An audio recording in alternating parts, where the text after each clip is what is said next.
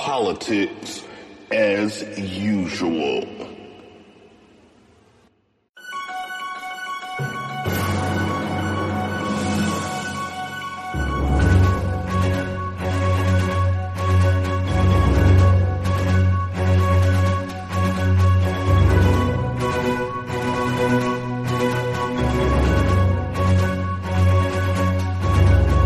Welcome to Politics as Usual, Season 2. And we are back like we never left. I'm I'm so happy to to bring you guys back to our little show. And with so much going on in the world right now, we had to come back and talk about everything in politics from A to Z. So right now, the biggest thing going on in the world, Russia, Ukraine, World War Three, maybe, who knows? So since we may be on the cusp of World War Three, I brought an expert here to join Jay and I to talk about everything that's going on. He's an expert in politics, the geopolitical spectrum. And I'm so proud to introduce he's a journalist, a podcast host, a writer, and one of the brightest political minds I know, and a good friend of our Mars Entertainment down in the Den community. Cameron Cowan, brother, how are you doing today? Welcome to Politics. Bam, bam, bam, bam. Thank, thank you. I appreciate it. That was quite an introduction. I hope I can live up to the hype. Um, you most definitely can. So, guys, if you aren't familiar with politics as usual, I'm Mars, and This is your girl Jay. and we go through politics from A to Z, going through the entire politic, uh, political spectrum. So, Cam, I am not 100 familiar, 100% familiar with what's going on in Ukraine. You know, we all know it's a bad thing. We all know that we're in the cusp of war. This is the Cold War all over again. But give us a little bit of insight. What the hell is going on right now between Russia and Ukraine? For anyone that doesn't know, give us a little insight. No, I absolutely. Um, it's funny you should say that because what the hell is going on was the title of my first nonfiction book about politics. Um, and uh, there's a new edition coming out this year. Um, and uh, yes, exact. Yes, yes, summer 2022. Um, so the the story with Ukraine begins back in 2014 with the annexation of Crimea. Crimea is a little peninsula in southern Ukraine, like east of Italy. Uh, Putin basically just said, hey, this is now Russia. And the Obama administration was like, okay, sure. And then they held a vote, a plebiscite, as we say in the business. And uh, not surprising, it was not much of a stand up because Crimea is Russian speaking, ethnically Russian, and Putin knows how to stuff a ballot box. Um, fast forward several years, um, there was a Russian, the, the, the government in Ukraine has sort of Moscow. Bearing in mind, Ukraine was once part of the Soviet Union. Before that, it was once part of the Russian Empire. It was conquered by Catherine the Great in the 18th century. Um, and so, in the after the fall of the Soviet Union, Ukraine becomes its own country, but the government has always been pretty Moscow aligned. Well, the Ukrainian people had a civil war with some local militias, and Yanukovych, who was the Russian-backed president, was out, and, and a new fellow came in whose name I don't remember at this moment, but he was more pro-Western, and Ukraine began the multi-year process to join the European Union with a memorandum of understanding in the normalization of trade relations. That did not make Putin happy because that would bring an EU member state right up to his borders. And uh, Ukraine has also been trying their damnedest to get into NATO, um, the North Atlantic Treaty Organization, which has been a defensive alliance whose main purpose has been to counter Russia in Europe. And that was true from the beginning of the Cold War in the 1940s to today. And um, and so this this all has been going on. And so late last year, Zelensky was elected and wanted to keep going, which is what he ran on and won with. Um, that uh, he, he did not want uh, Ukraine to join the European Union. He did not want Ukraine to join NATO. There had been promises in the uh, Minsk Agreement in 1997 where Ukraine gave up its nukes in exchange for um, border security from the United States and Russia. And he had spent the last several months massing troops on the border of Ukraine in the hopes to get Ukraine to drop its um, its ascension to the European Union and its ascension to NATO. And as we know, on February 24th, Russian troops invaded uh, Ukraine from the north, the south, and the east. And since then, we have seen a lot of things happen. We've seen the Russian military not be terribly effective in the north and the east. They have done much better in the south. Um, we have seen them run out of food, run out of gas, um, all sorts of things. Um, but we've also seen Ukraine kind of fall apart as a country. Um, we're talking 1.5 million refugees. We're talking uh, tens of thousands of civilian Ukrainians dead. Um, Russian troops have also suffered losses. In fact, they have lost more troops um, in this war than we did in the entire 20 years we were in Afghanistan. Um, it has become a bit of a quagmire. That's easing now the infamous 40 mile long convoy that's been stuck on the side of the road is moving and redeployed again. It looks like they are about to surround the capital, Kiev.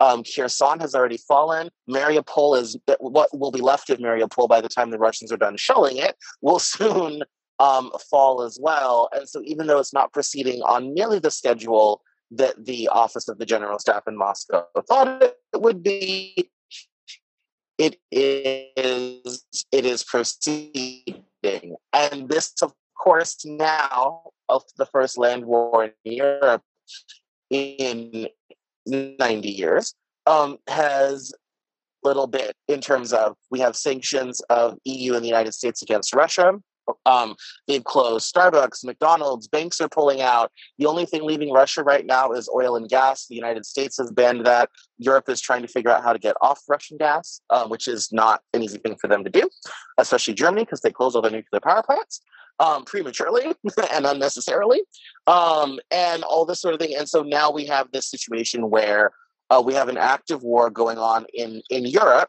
and uh, we're now kind of trying to figure out what the next steps are. Ukrainians would like a no fly zone over their country to get rid of the Russian Air Force, but the reality of that situation is a no fly zone would quickly spiral into World War III. And that's probably the most frightening thing right now is that there are many, many pathways for this conflict to expand. There are many, many pathways for World War III to start, and it mm-hmm. only takes the wrong bullet going the wrong direction, the wrong missile hitting the wrong set of troops in the wrong country for this conflict to expand. The conflict is already expanding into include Belarus, um, and that's the last non-NATO country bordering um, uh, bordering Ukraine um, that you know Putin could either ally or attack with without triggering NATO's Article Five provision. And so we're now in a situation where we have very dicey times ahead. I've had a lot of people ask me, how do I survive nuclear war? How do I survive a major radiological event? Um, and I have been handing out advice as to how to deal with all that. I mean, that's the that's this. We probably have not been in as intense a threat of nuclear war since the Cuban Missile Crisis, and that was in 1962. I did a video a couple weeks ago with a gentleman who's decades older than me, and he was talking about that. And he's like, Well, there was the Cuban Missile Crisis. I said, Sir, sir, sir, I'm 34 years old next month. My mom was five when that happened. So there's two and a half, almost three generations of people that were not alive for that event. So I know you're in your 70s, that was significant for you. We're new here. So pardon us while we catch up with the realities of the situation. Um, but uh, yeah, so that's we've been kind through a lot, but we just haven't been through that. We've been exactly through a a lot. pandemic, financial crisis, and now You we can know? add the war of the pile. Yes, So- Only Yeah. so people I mean, I know that's- is that's cigar from the sandwich. So Yeah, we're like, might as well just let's add a nuclear war to it. Might as exactly. So that's kind of where we are with the Ukraine situation. It, it- the, the the main takeaway is it could be very easy for this war to expand, and if it does, everybody's going to get some of it. And for the people that think we should go to have a ground war in Ukraine to save Ukrainians, I tell them World War II will look like a pleasant picnic to what will happen with World War III. Mm-hmm. The weapons are more powerful. Um, mm-hmm. Russian weaponry can most definitely reach the United States, which mm-hmm. neither the Germans could do in World War II, and the Japanese could only make it to Hawaii, and that was practically a one-way trip. That's not so anymore. Our oceans don't protect us. Um, major American cities. You can see our own refugee crisis in this country. You know, we're all going to be living in Iowa. Um, all this type of thing. So, um, yeah, right now there's talk of like a no-fly zone. Should we invade? Should we not invade? All this type of thing. And the Biden administration is doing great work of addressing the crisis without one making it a U.S. Russia thing. He's letting the Europeans take the lead. Smart. And most importantly, he is really trying to not turn this in to a ground war with Russia because that will be even if it stays limited to Ukraine, which it won't. Um, even if it stays limited there, there will be no Ukraine left to conquer, and our missiles are much better than theirs. So, you know, if we're talking about risk to human life, us invading Ukraine to fight against Russia is going to kill more people than it will save. So, that's that's Ukraine in a nutshell. right. In, in Quagmire's word, Jay, what what what is your opinion on? We hear a lot of things, and a lot of people aren't as educated as can when it comes. You know, I hear some sides saying, "Oh, we need to help our European brothers and sisters," and and and and help and and with the weapons and the sanctions, sanctions, sanctions aren't enough. And then a lot of people, myself included, is like, "That ain't none of my business." Maybe we should stay over here. What's your opinion on on U.S. involvement in this potential World War III situation? Um, I think that we we definitely need to take a chill pill for a second. Um, I know that we always want to be gung ho and like rush in and help, and I think there are ways that we can help. I think obviously we've done the sanctions and things, but I think we just got out of a war and we're trying to trying to put the pieces back together here. Um, and I just think that I think for me, and I think that I've seen is a lot of people have kind of lost a little bit of faith in the administration because of just like promises that to the people. And so I just think that any resources or anything that they take um, from the pie that's here is just going to be looked at um, under really like a, a fine tooth comb, especially because of there's a lot of things where money hasn't been put um, that needs to be fixed and everything. And so I, I definitely, um, I think that with all of the European countries coming together, I mean, even Switzerland, like I never thought I'd see the day where like Switzerland would become not neutral. Um, and so I just feel like we have to let them step in and do what they need to do first before we just go in because there is such a hot, we're coming off of an administrative administration that was kind of completely polar opposite to how like this administration is running things and their relationship with Russia.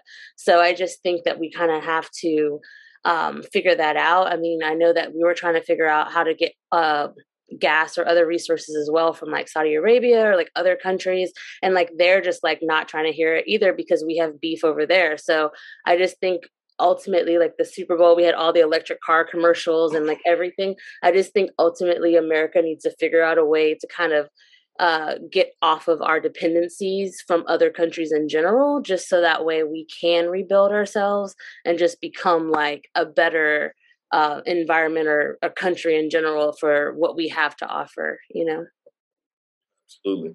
Now, Cam, what what do you feel is Putin's ultimate goal besides putting Ukraine back into the Soviet Union? Because I personally feel he's trying to get the Soviet Union back together. He he would not stop at Ukraine. Uh, so so what do you feel Putin's ultimate goal is here?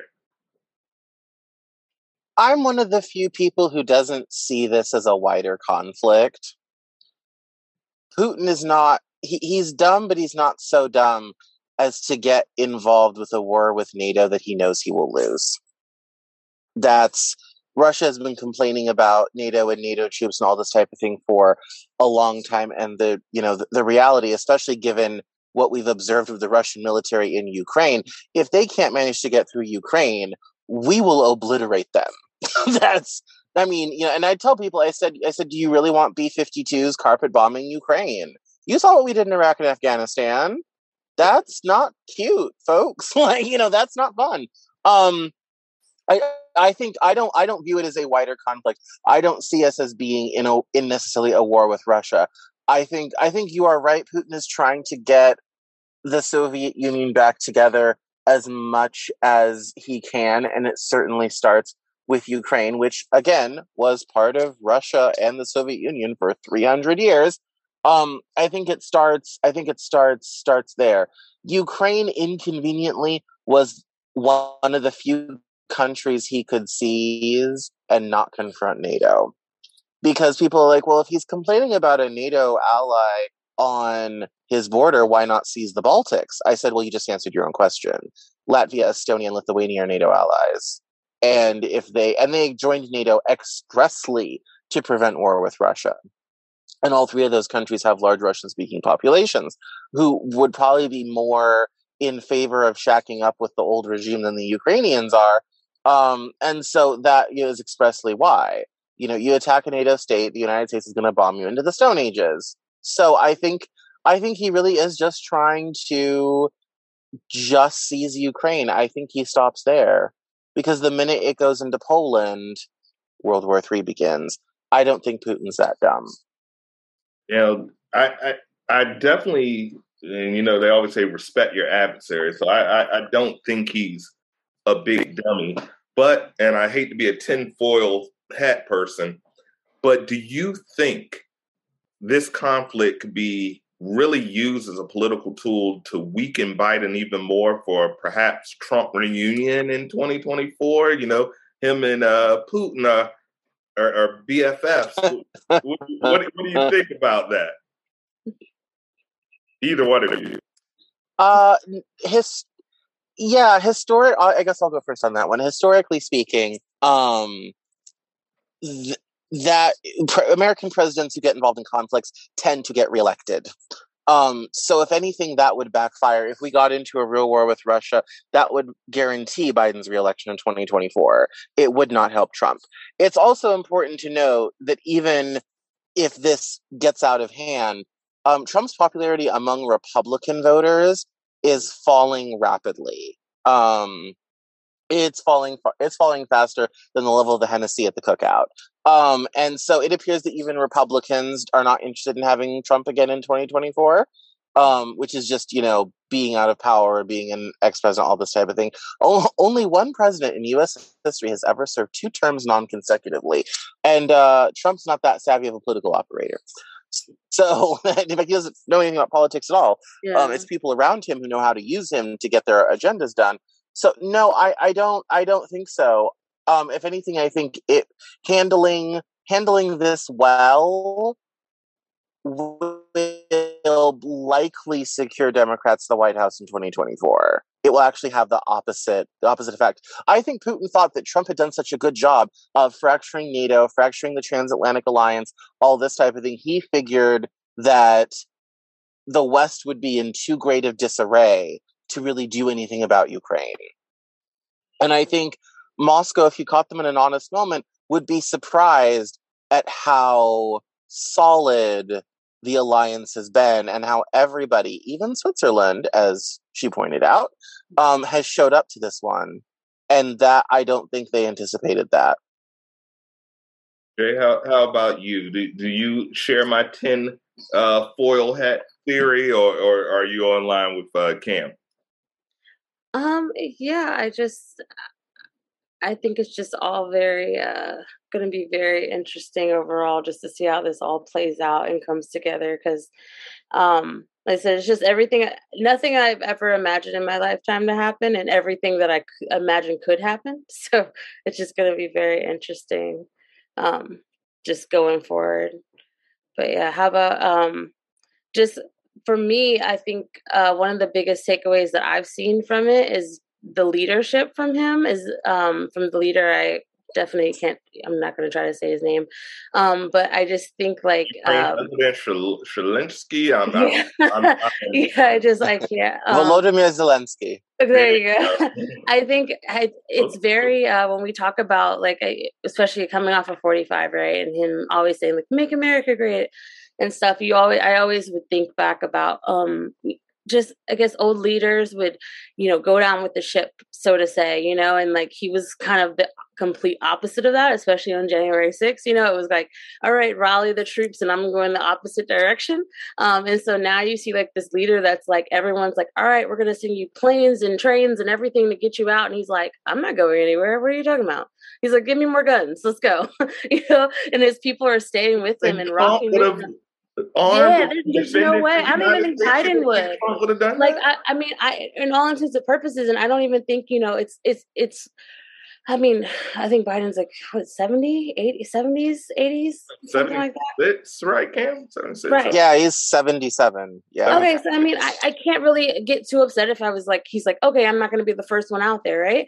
But at the same time, I think it is interesting to see a leader that is like, no, like all right, cool. If you want to come, that's fine, but I'm not letting you go without a fight. Like this is what I this is my land, you know what I mean? And I just think like that that story and that part of it is a reason why a lot of people rally behind and especially like his citizens like staying. Like you I saw a bunch of people that may have left first, but then they came back or they never left at all and I just think like that um is just powerful because I think that's what you really want as a nation. You want that when all else fails and stuff hits the fan, like people are going to be like, no, we're going to stand up. But I just think also that comes from having that strong leadership um, to make you want to fight for that. Um, I don't know sometimes either in this country or maybe any other one where you might always get that same result. Like that's why it's very interesting for me to see that um, kind of play out right now. Um, how about you? Yeah, I mean, it, it, it's interesting to me because just his history. Um, mm-hmm. uh, the president of Ukraine, you know, he was an actor, and literally, he pretty much played an action hero comedy type thing and made himself into the president. So, I mean, we, we've obviously had reality stars, so no judgment there. Right. But it, it's very interesting to see the unity of the people in the Ukraine who have Soviet family. It, as Cam said, 300 years they were a part of the Soviet Empire.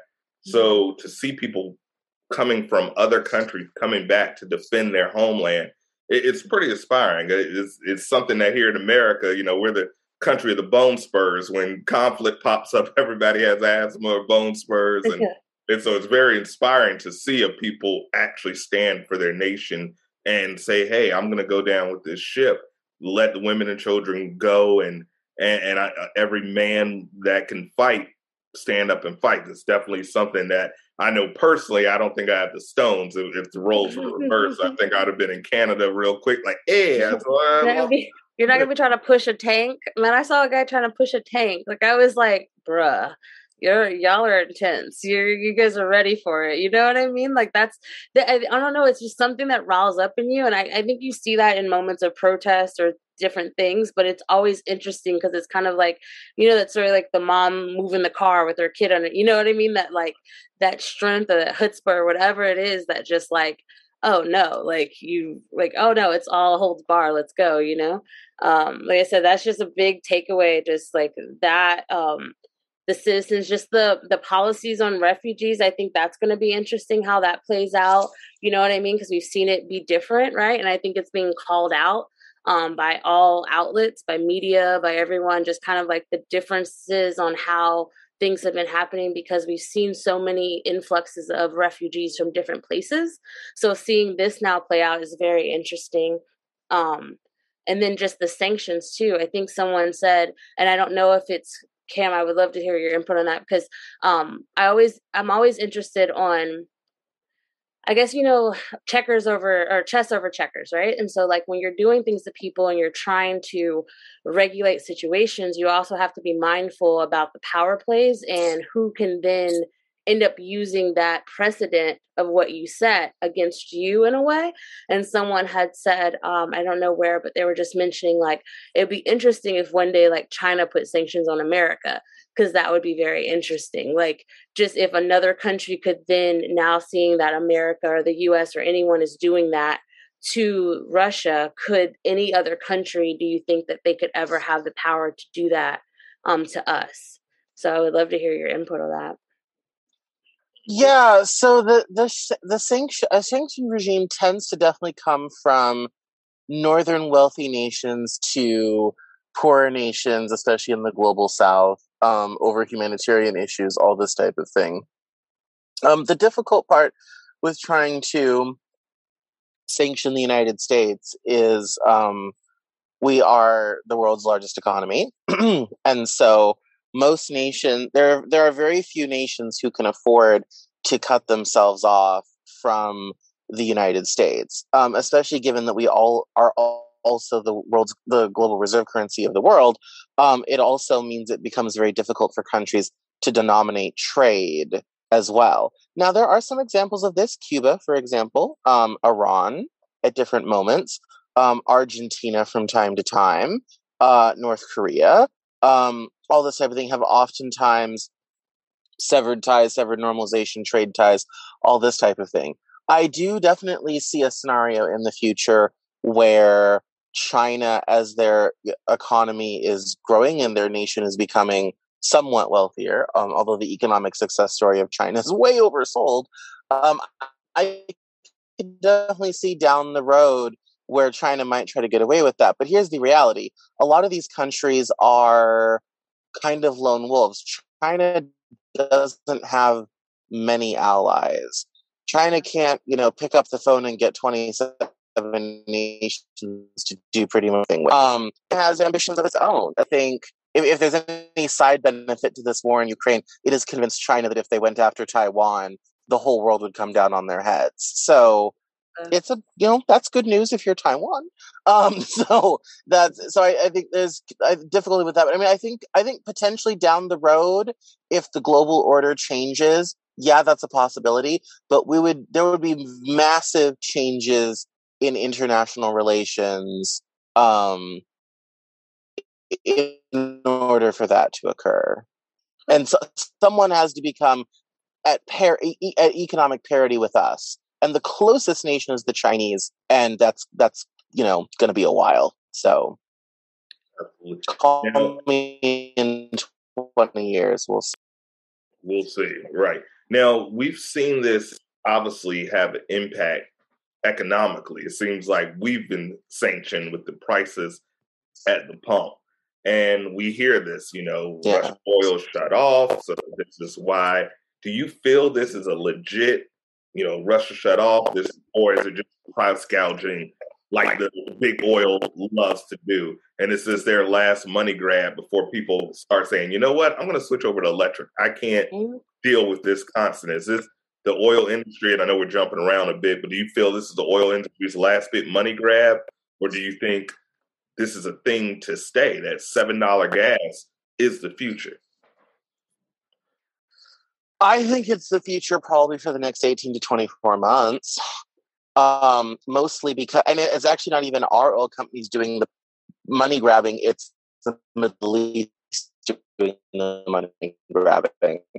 Um, Saudi Arabia could increase production and suddenly where oil was worth practically nothing. And that's where all their money comes from. So they're trying to make up for basically two years of lost revenue. And so for them, $135 a barrel oil is music to their bank accounts' ears. Um, you know, the accountants are cheering, the bookkeepers are popping bottles. Um, it's happy times in Riyadh. And so, um, removing Russian oil and gas from the market is going to force prices higher. Oil is a global market, so everybody feels it. The Europeans, a liter of gas is up to two euros, um, which means a gallon of gas is about eight bucks in France right now. Um, here in the US, here on the West Coast, we're at our summer prices of like 450 460 which means if this continues on we'll be going over five six dollars. Um, i think that is probably the the idea moving forward. I don't think it's necessarily going to encourage people to move to electric mostly because electric cars are simply too expensive for most average people. That will change as the decade moves on um, but that that's still the situation as it is at, at, at present. And also we have to, and I always remind people, oil is not just gasoline in your car. It's in everything. It is belly on your face, the whatever you use.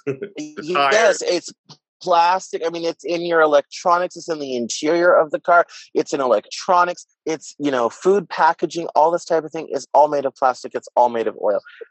Transitioning off of a fossil fuel based economy is something that needs to be incredibly well planned. Um, we have to look at the entire supply chain from top to bottom and systematically begin removing oil products. And that process will not take any less than 10 to 15 years. Um, I think this will definitely probably get some people thinking.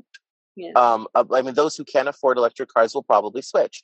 Um, and I think those companies that can get rid of plastic and other things made from oil that will go up in price um, will start to look for alternatives there's, you know, plastic wrapping that's made from cornstarch, there's hemp products, all this type of thing. And the great part about that is a lot of that stuff can be made right here. So when Jay talks about foreign reliance on oil and all this type of thing, a lot of these new alternatives can be made right here in America. Your cornstarch can come from Iowa and Kansas and all those sorts of places. You know, hemp is grown widely in California, Colorado, all this type of thing. Um, and, and we're probably going to see a lot of countries redomesticating industry. If there's if there's any one thing this war will do is the, the pandemic shot globalization in the chest. The war in Ukraine just put it on its knees and did a double tap to the back of the head. I think everyone is going to be like, we've got to stop shipping all of our goods halfway around the world to get them right. here because global instability is a thing and we need to keep things a little closer to home. And now, know. probably with shipping and everything, it's not as convenient as it was. Like the money they save, is true. probably the labor is not is not saving on the other end of it. You know, so if they brought it locally, it probably would help not only the economies but also you know balance out probably with everything too.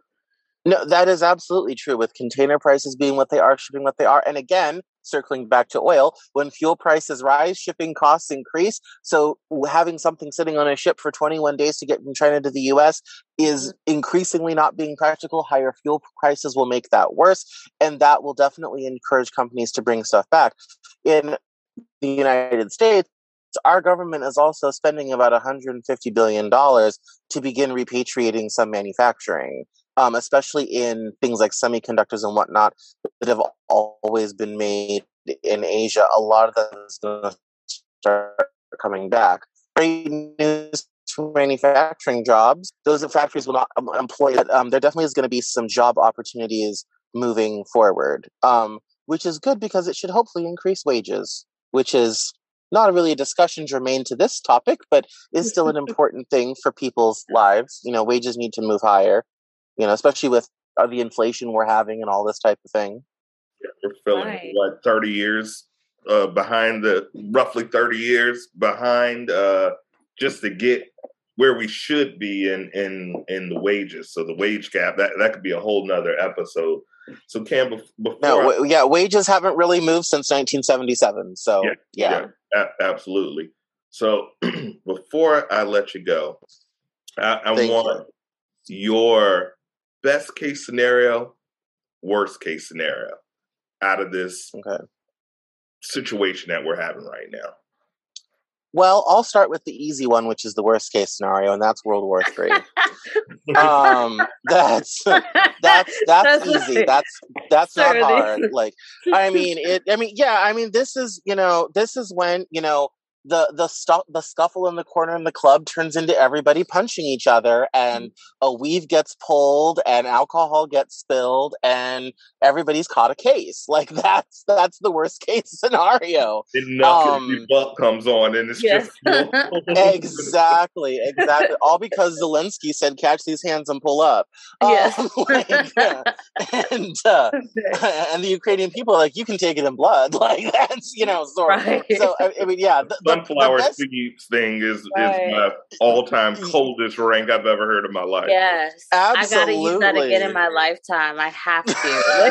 it's destined. I'm just like, right? around with sunflower seeds just for something to pop off. Like put these in your pocket. Yeah.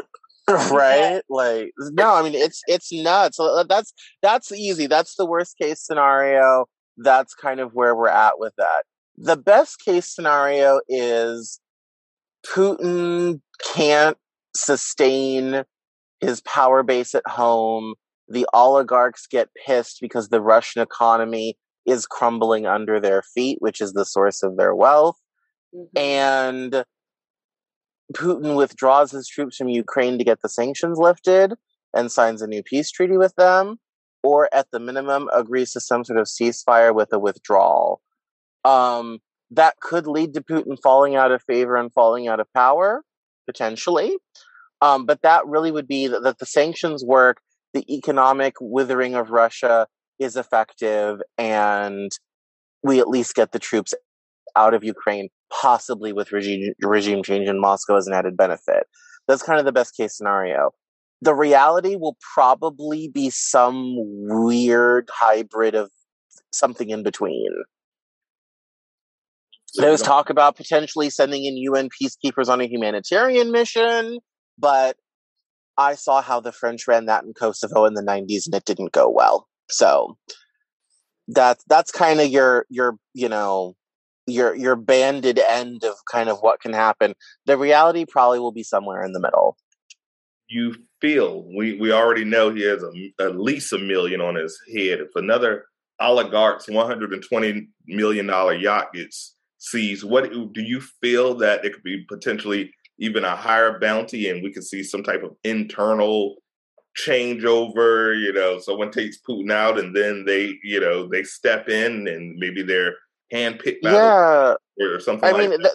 that that's difficult to do. Putin is very isolated. He tends to stay out of moscow. He tends to stay at his dacha in sochi. Um, he sees very few people and he is only surrounded by trusted guards that have been with him for many years. Mm-hmm. So I think that is difficult, but also never discount the Russian people and their ability to get regime change going. I also think the oligarchs are certainly at, at play. I think the fact that Putin chooses not to be in Moscow may be to the oligarchs' benefit, because then if someone wants to seize power, they could conceivably walk into the Kremlin and attempt to seize the Russian government. And Putin will be hours by plane away before he even knows it happens. Um, so something like that could certainly happen. But I think things in Russia are going to have to get a lot more worse and a lot more dicey. Let's also not, not forget Russia is a nuclear power. If there is r- regime change in Moscow and it's not managed, um, DoD will go in and seize Russian nuclear weapons. That puts us into completely uncharted territory that was inconceivable even by Cold War standards. Mm-hmm. The transition from the Soviet Union to Russia was managed. We knew where the weapons were, and we still lost a hundred pounds of nuclear material that we really have no clue where it is in the world. Um, this transition will not be nearly as nice. Mm. So, regime change in Moscow would be a great idea, but there's some black swan events that could come out of that that could make certain parts of the planet unlivable for the next 10,000 years. Right. And if Putin gets backed into a corner, he's already put tactical nukes on the border with Ukraine and has threatened to give them to commanders in the field. You know, if he gets stu- if he gets stuck in a corner, he has the the means on his person and around him to fire nuclear weapons, and we get into a Cold War scenario and we have missile defense, but how effective it will be kind of remains to be unseen. you know, and I, I mean, I could go off. That's a whole. I could do forty five minutes on that. Um, I mean, there's, you know, is that a possibility? Yes. Does it come with a lot of difficulties and issues and potential other problems? Also, yes. Jay, let's uh, hope Putin just gives up. yeah, I mean, it, it right. sounds like, and you touched on it earlier. It sounds like he really overestimated when you see, the, uh, like Jay mentioned, uh, tanks getting towed by trailers and guys mm-hmm. driving up with the you could see the uh, soldiers looking on their phone for MapQuest directions, and people driving up in Volvo is like, "Are you lost? Burning hell!" And they're you know drive away. So it doesn't seem like he was as prepared, or maybe he underestimated the Ukraine's defenses in some of those situations. But ultimately, a war of attrition. If he keeps blasting, who knows if there'll be any Ukraine left. The, the thing I love is the Russian soldiers on Tinder trying to hook up with Ukrainian girls. That is hilarious. I also right. love even the local gays are helping. That. that should have been the episode. I know, like even the local gays are helping. There's Ukrainian gay men who are getting intelligence from Russian shoulders trying to hook up with them on Grindr because it has the location feed away, and they're tracking troop movement based upon Russian soldiers' Grindr profiles. So it's even the local gays have gotten involved. Like everybody's helping in Ukraine. Like the girls are kind of like, let me catfish this man so I can find out where he's going next. And the gays are kind of like, oh girl, he's around the corner. Like, and then we're like, it's like, we saw a tank go that way. And how do we know? Because he's only a half mile away. They're going that way. Like this is war of the 21st century where it's like dating mm-hmm. apps are providing valuable military data. Like, even though Putin would be taken down by TikTok. right? right? Oh my god! Russian soldiers were doing dances in front of the tank. Right. right, right. Exactly. Exactly. Take trend. Take trend. Give us your last words, Jay. We'll go around the room. Jay, Kevin, then I'll finish. Uh, you know, I you always want peace. You always want everything to go smoothly. Um, I'm kind of I'm in the way of like, I don't know how you bargain or do peace talks with someone who says you shouldn't be there, or they say that, that you're, what yours is mine and there's no, you know. So I mean, I'd love to see that, you know, just there's obviously no more killing and everyone is good. I'm just, um, like I said, we're living in literal history, and so I'm just gonna see how this plays out, and I just hope uh, for the best, and you know, yeah no, I'll just I'll get some some seeds ready, you know, just in case. Send them out of people. I'm ready. Yeah. so, Cam, can we have your final words? Yes, I am. I have a master's degree in international relations from a top 100 school back east, and this is me swinging my big Eastern education around. Um, and this was one of our top five conflicts that we always feared would come. And there's many ways to get out of it cleanly, but I don't think that's going to be the situation. I think Putin gets desperate. I think some things with long term consequences are going to start to happen.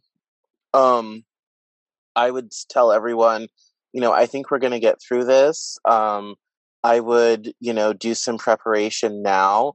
If you don't have a battery powered or crank powered radio in your life, get one. Um, if you don't have a crank or battery powered flashlight, get one. Um, if you don't have multiple evacuation routes from where you are, uh, bust out the map. you know, um, if you don't own a paper map, buy one. Um, there's you know G- in, in any sort of scenario gps probably is not going to work um, and networks will be overloaded all this type of thing. Um, to protect against radiation um, uh, iodide uh, potassium iodide is going to protect your thyroid. Um, and you know if if the crisis escalates don't wait to prepare. This is not like a hurricane this is not like a tornado this is not like a snowstorm this is something where you're going to need to be able to stay in your house for two weeks and not need to literally leave the most interior room of your home. potentially. So be, you know, stay safe, be prepared, be sane. We're going to get through this and let's hope we can get out of this conflict without glowing in the dark. And, and, and, and I do like glow sticks, but I do not want to be a, I always wanted to be an X Man, but I don't want to be a mutant where, uh, you know, I've been looking for my power for a while now, but, you know, still nothing. So, Cam, thank you so much, brother, for coming in and enlightening and, and, enlightening us and, and bringing so much depth uh, to this conversation. It's a conversation that we're probably going to have to have again because it feels like this is just the beginning. Uh, the pandemic, I always told people that's just a prequel of this horror movie that we have coming in. You think it's bad now, it can get a lot worse, but hopefully that won't be the case. Hopefully, wiser and cooler heads will prevail and we can get back to the new normal. I don't think we're ever going to get back to what we used to call, you know, circa 2019 normal, but good old days. The good old days, right? you know, so hopefully we'll have some type of normalcy, something at all. But as Absolutely. always, thank you, Cam, again so much. Please tell the people where they can find you uh, on social media. Please, the floor is yours. Yeah, um, on Twitter at Cameron Cowan. Same thing for Instagram. Um, Facebook Cameron L Cowan because someone took my name. Um, and you can always find all the links and everything at CameronJournal.com. And uh, new content comes out regularly. And we also have my own podcast. There's a podcast version of the Cameron Journal, and all the links are at CameronJournal.com. Awesome. So, Thank you, brother. And Jay, please uh, share your social media to all the uh, politics as usual, all the POW fans. Let, uh, let them know your social media where they can find you. Well, as always, I'm your girl Jay, and you can find me on all platforms at We Are Kusp, uh, K U S P. Yeah, like and follow. Absolutely. And guys, you know you can find us at Mars Entertainment, the the big uh mothership of this conglomerate uh, down in the den. Of course, always uh, episodes weekly for the best in entertainment. Down in the den after dark for your stupid sports and guy talk. And of course, please check out the Cameron Journals. It's a fantastic podcast. Politics usual, season two. We're back. Thank you guys so much for joining us. And as always, politics as usual, politics from A to Z. It's your boy Mars. That's Jay. That's Cam down there. Deuces. Deuces.